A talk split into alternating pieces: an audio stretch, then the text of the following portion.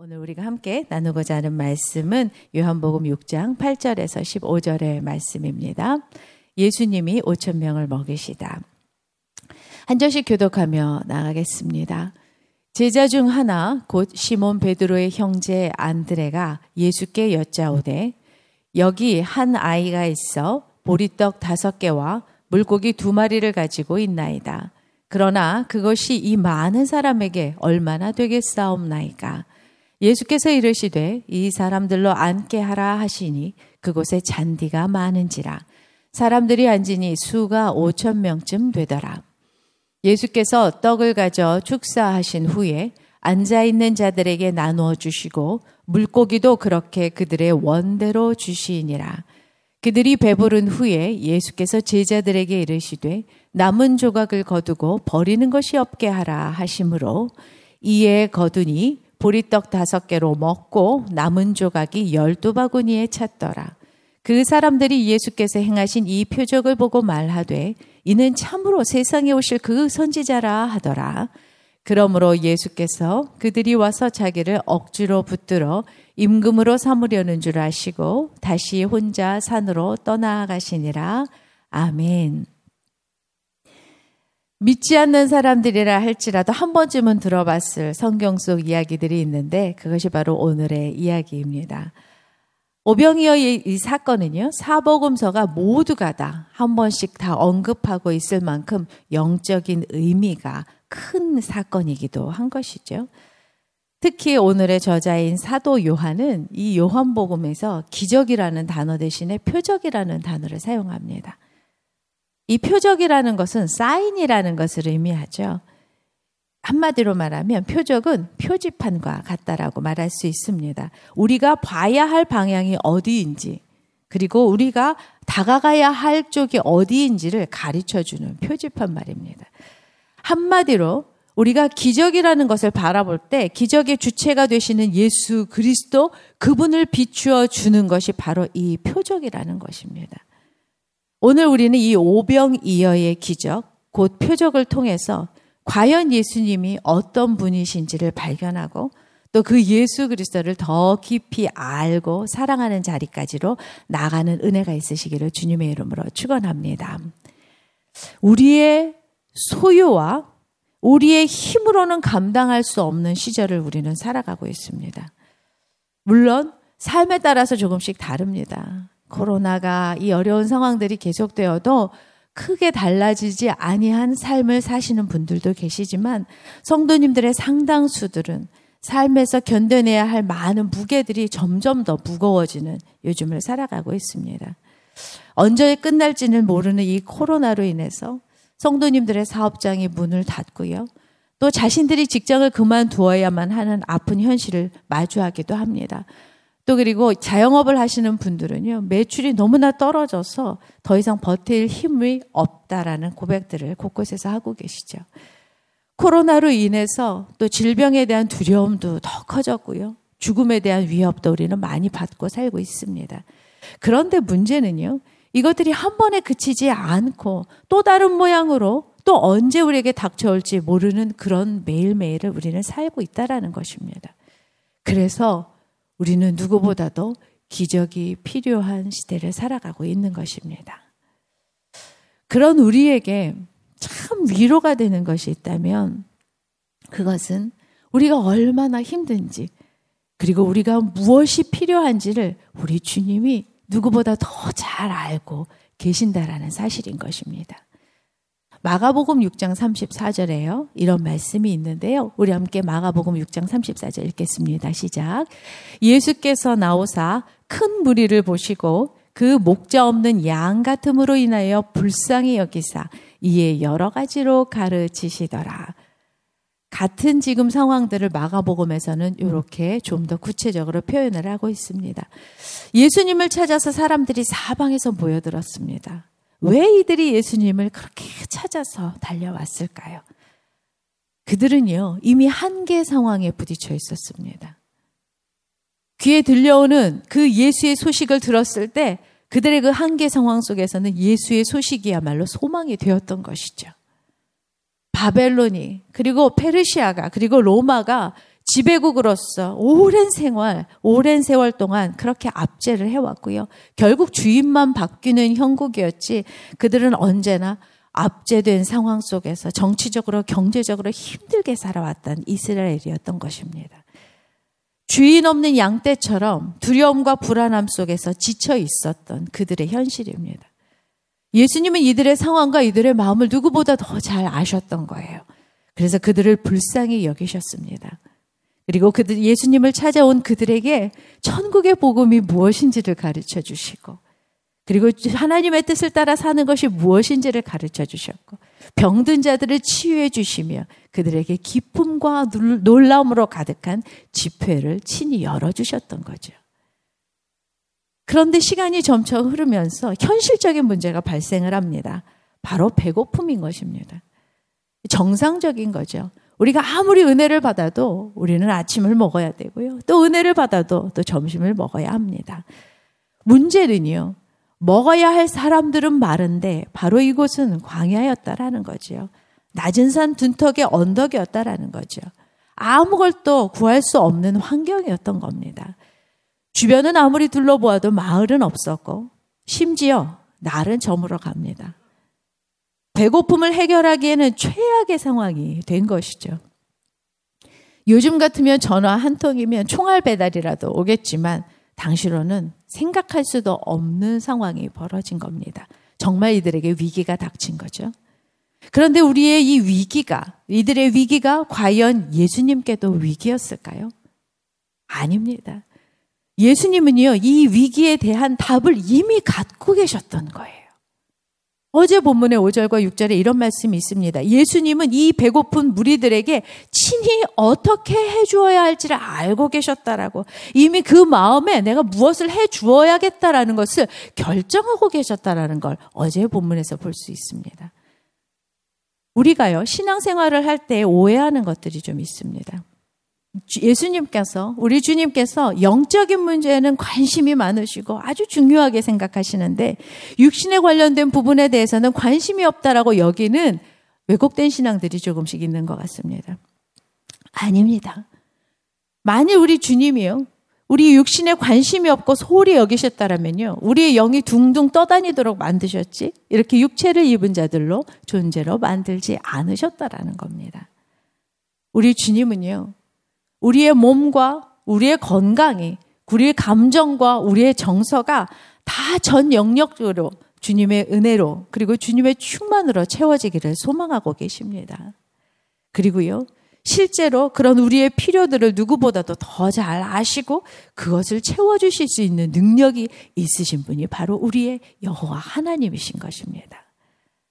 천국 복음의 기쁜 소식을 전하시고 병든 자들을 치유하실 뿐 아니라 이제는 이 가르침들을 넘어서 빈들에 모인 아무것도 할 수 없는 이 배고픈 무리들에게 예수님께서는 천국의 잔치를 베풀어 주기로 결정하신 것입니다. 그런데 이 위기를 해결하기에 앞서서 예수님께서 제자들에게 질문을 던지십니다. 우리가 어디서 떡을 사서 이 사람들을 먹이겠느냐? 이 질문 앞에서 제자들의 반응이 갈리기 시작합니다. 빌립은 이미 계산이 끝났죠. 200데나리온으로도 부족합니다. 이 한마디 안에는 곰곰이 생각해 보면 도대체 우리가 이 사람들 밥까지 책임져야 하겠습니까? 우리가 해결할 수 있는 문제가 아니라고요, 주님. 이게 바로 이 한마디 안에 들어있는 거 아니겠습니까? 맞는 말입니다. 정상적인 말입니다. 그리고요, 오늘의 본문에서 안드레가 또 조금 다 다른 반응이지만 주님 앞에 보입니다. 예수님께 한 아이가 보리떡 다섯 개하고 물고기 두 마리를 가지고 있습니다. 주님, 이것을 예수님께 보고를 드리죠. 그런데 이어서 뭐래냐면, 그러나, 그러나, 요만한 게 5천 명이나, 아니요, 실제로는 5천 명보다 더 많았죠. 남자들만 5천 명이요. 여성과 아이들까지 하면 만 명에서 2만 명까지 우리들은 추측을 합니다. 그러나 이 물고기와 이 자그마한 떡덩어리들이 이 많은 사람들에게 무슨 소용이 되겠습니까? 그게 바로 안드레의 마음이었던 거죠. 결국 안드레 역시도 이 상황은 도무지 우리의 힘으로 해결할 수 없는 근본적으로 불가능한 얘기입니다, 주님. 이렇게 결론을 내린 겁니다. 현대를 살아가는 우리 크리스천들의 모습이 이렇지 않은가 되새겨 봅니다. 하나님을 안 믿지는 않습니다. 우리는 교회에 나오고 우리는 주일 성수를 하며 아멘을 외치며 우리는 하나님을 믿습니다. 그러면서도요. 그분의 전지전능하심을 전적으로 믿어드리지 못하는 게 우리의 한계라는 것입니다. 내 상식과 합리적인 선에서 신앙을 적절하게 타협하면서 살아가는 게 우리 신앙인들의 모습인 것입니다. 출애굽했던 이스라엘을 40년 동안 광야에서 그렇게 먹이셨던 그 하나님의 능하신 손길이 오늘날 우리에게 이 현실 속에서 왜 이루어지지 못하리라는 그것을 믿음으로 갖고 있는지 모르겠습니다. 나의 생각, 나의 경험, 나의 상식, 내가 알고 있는 조그만한 그 과학, 그것들이 나를 지배하기 때문인 것입니다. 그래서요, 우리는 때로 그리고 모든 순간마다 상식적인 선택들을 내리거나 상식적인 어떤 결정들을 내리기 전에 깊이 그 하나님의 말씀을 들어야만 하는 줄 믿습니다. 깊이 기도하며 주님의 뜻을 구해야 하는 줄 믿습니다. 그래서 우리를 향하신 그 하나님의 뜻이 무엇인지를 이 사건 속에서 드러내고자 하시는 하나님의 뜻이 무엇인지를 깨달아야만 하는 것입니다.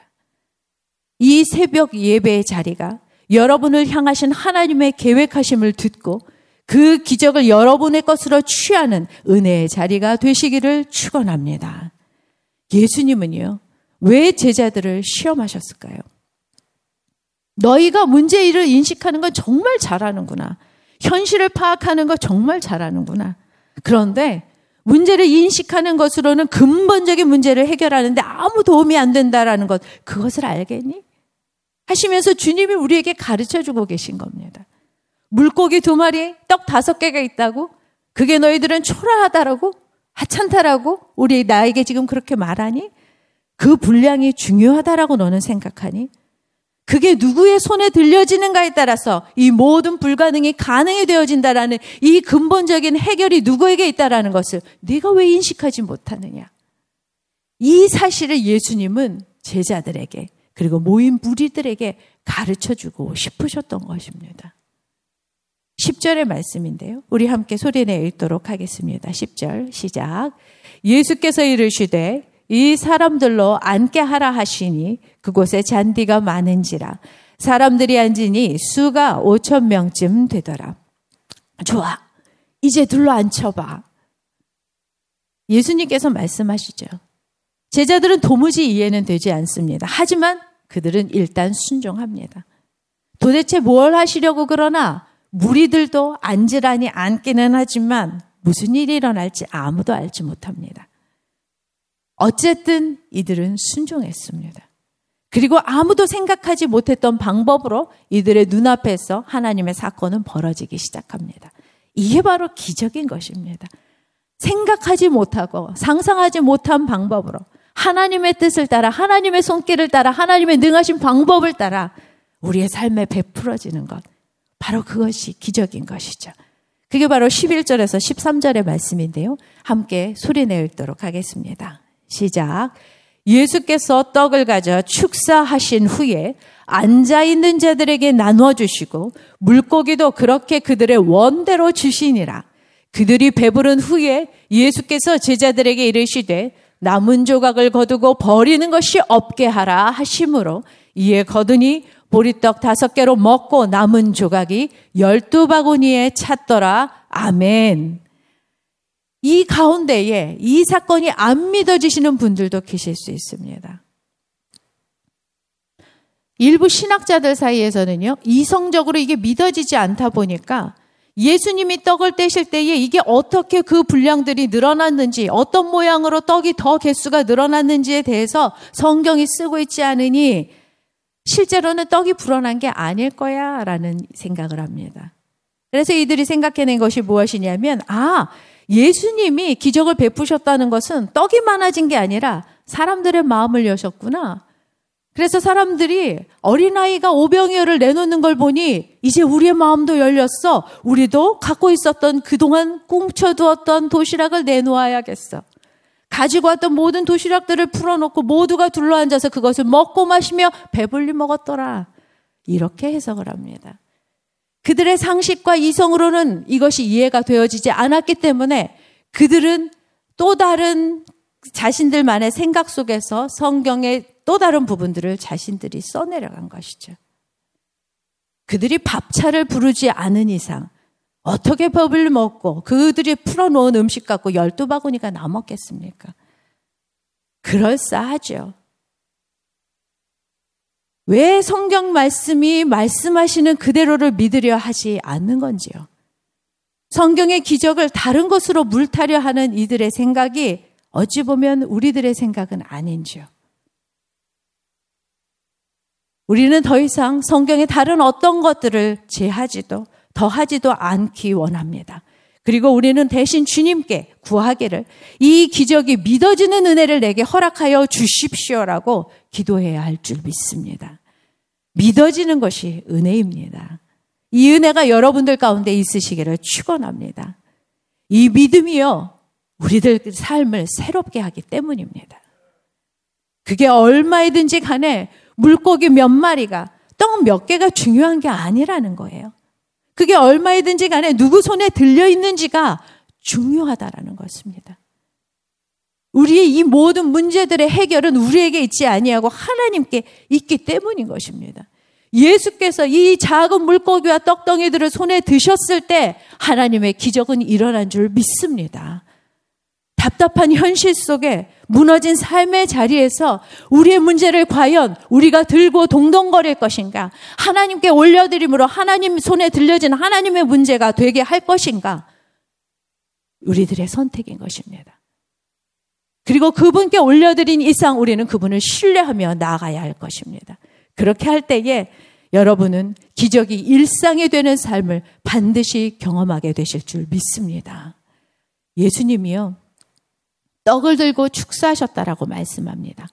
마테마가 누가복음에서는 이 축사라는 단어를 하나님을 향해 감사를 드렸다, 찬양을 올려드렸다라는 단어를 씁니다. 찬양을 올려드렸다. 그리고 오늘 요한복음에서의 이 축사라는 것은 감사를 드린다. 감사를 드린다는 단어를 씁니다. 이 모든 것들을 합쳐볼 때 하나님을 향한 찬송이 그리고 하나님을 향한 이 감사가 하나님과의 소통으로 이어질 때에 그것이 기적이 일어난다라는 것을 오늘 영적인 비밀로 우리는 발견할 수 있습니다. 하나님이 전능하시다라는 것을 절대적으로 신뢰하면서 주님을 찬송하는 것. 그리고 내게 주어진 이 크고 작은 모든 것들이 주님의 은혜로 말미암았음을 주님 앞에 고백하고 감사하는 것. 더 나아가서는 우리의 삶의 미래에 이루어질 이 모든 일들은 내 주 하나님의 뜻 안에서 그 주님께서 계획하신 놀라운 일들이 이루어질 것이라는 것을 미리 앞당겨 감사하는 것. 이 하나님을 향한 찬송과 감사가 주님 앞에 매 순간 올려질 때에 우리의 삶 속에서는 반드시 그 하나님의 기적이 일어날 줄 믿습니다. 막막했던 일들이 주님의 손에 들려지고 기적이 들려져서 기적이 되어지고 생명의 사건이 되어지는 일들이 남의 이야기가 아니라 바로 지금 예배 자리에 계신 여러분들의 삶의 이야기가 되시기를 주 예수 그리스도의 이름으로 축원합니다. 참 많이들 읽었던 구절들이죠. 우리가 신앙생활을 했다라고 하면 이 구절만큼 잘 안다라고 생각했던 구절들입니다. 그런데요, 저는 이 본문들을 보면서 이번 설교를 준비할 때 저희 눈길을 끄는 새로운 구절들이 눈에 보이기 시작했습니다. 그게 뭐냐면은요. 10절에 보시면 그곳에 잔디가 많은지라. 푸른 잔디를 의미합니다.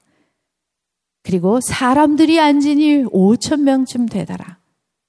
푸른 잔디 위에 50명씩 100명씩 모여 앉아서 1만 명이 넘는 무리들이 곳곳에 활짝 펼쳐져 앉아 있습니다. 그리고 12절에 그들이 배부른 후에 그들이 다 배불, 배불리 먹고 난 후에 라는 것입니다.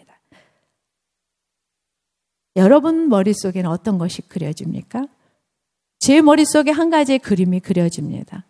예수님께서는 자신을 찾아 나온 수많은 무리들을 보시며 목자 없는 양같이 불쌍히 여기셨고 그들을 잔디밭 푸른 잔디밭 위에 둘러 앉힌 후에 떡과 물고기를 떼어 그들에게 나누어 주시며 이 모든 자들로 말미암아 배불리 먹고도 먹고도 남아 풍성한 잔치가 되게 하신 것. 바로 이 그림이 생각이 나면서 다윗이 평생토록 이 주님을 누리고 살았구나라는 생각을 하게 되었습니다. 시편 23편에 여호와는 나의 목자시니 내게 부족함이 없으리로다. 그가 나를 푸른 풀밭에 놓이시며 쉴만한 물가로 인도하시는 도다. 우리 삶에 부족함이 없도록 하시는 이 주 예수님은 저와 여러분들의 날마다의 필요한 양식이 무엇인지, 과연 지금 내가 어떠한 것으로 내 목을 축여야 하는지, 오늘 넘겨야 할 재정의 위기가 어떤 것인지, 풀어야만 할 문제들이 어디인 무엇인지를 다 알고 계시는 선하신 목자라는 것입니다. 우리가 이 오병이의 기적을 통하여 무엇을 바라보아야 하겠습니까? 바로 주 예수 그리스도. 우리를 이토록 사랑하시고 아시는 예수 그리스도를 우리는 발견해야 할줄 믿습니다. 그리고 그 상황 속에서 그분의 회복이 임하도록 주의 백성들에게 천국 잔치를 베풀어 주시는 풍성하신 주님. 5천 명을 배부르게 먹이신 이 사건들이 과연 2000년 전에 지나가 버린 이야기일까요? 아닙니다. 오늘날 주의 능력을 믿는 모든 자들에게 베풀어 주시겠다라고 다시 한번 약속해 주시는 하늘의 사건인 줄 믿습니다. 오직 예수로부터 이 참된 회복이 시작됩니다. 그런데요, 우리 예수님은 굶주린 배만 불려주시는 분이 아니라는 것입니다. 그 이상의 것을 우리에게 주기를 원하시는 분이시라는 것이죠. 요한복음 6장 35절인데요. 함께 소리내 읽도록 하겠습니다. 시작. 예수께서 이르시되 나는 생명의 떡이니 내게 오는 자는 결코 줄이지 아니할 터이요 나를 믿는 자는 영원히 목마르지 아니하리라. 아멘. 성도 여러분, 오늘 주 예수님이 우리에게 이렇게 말씀하십니다. 사랑하는 자들아, 눈에 보이는 떡은 잠시 너희의 몸을 유지하지만 또 다른 배고픔이 너희를 찾아온단다. 그러나 나 예수가 너희의 영혼 안에 거하고 너희와 함께 한다면 너희들은 영원한 생명을 일평생 누리게 될 것이다. 줄임배를 채우는 것에서 그치는 게 아니라 더 중요한 것은 그 기적들을 통해 살아계신 예수를 만나는 것입니다. 그리고 그 예수를 깊이 알아가며 더 사랑하는 그 자리까지로 우리가 나아가는 것인 줄 믿습니다.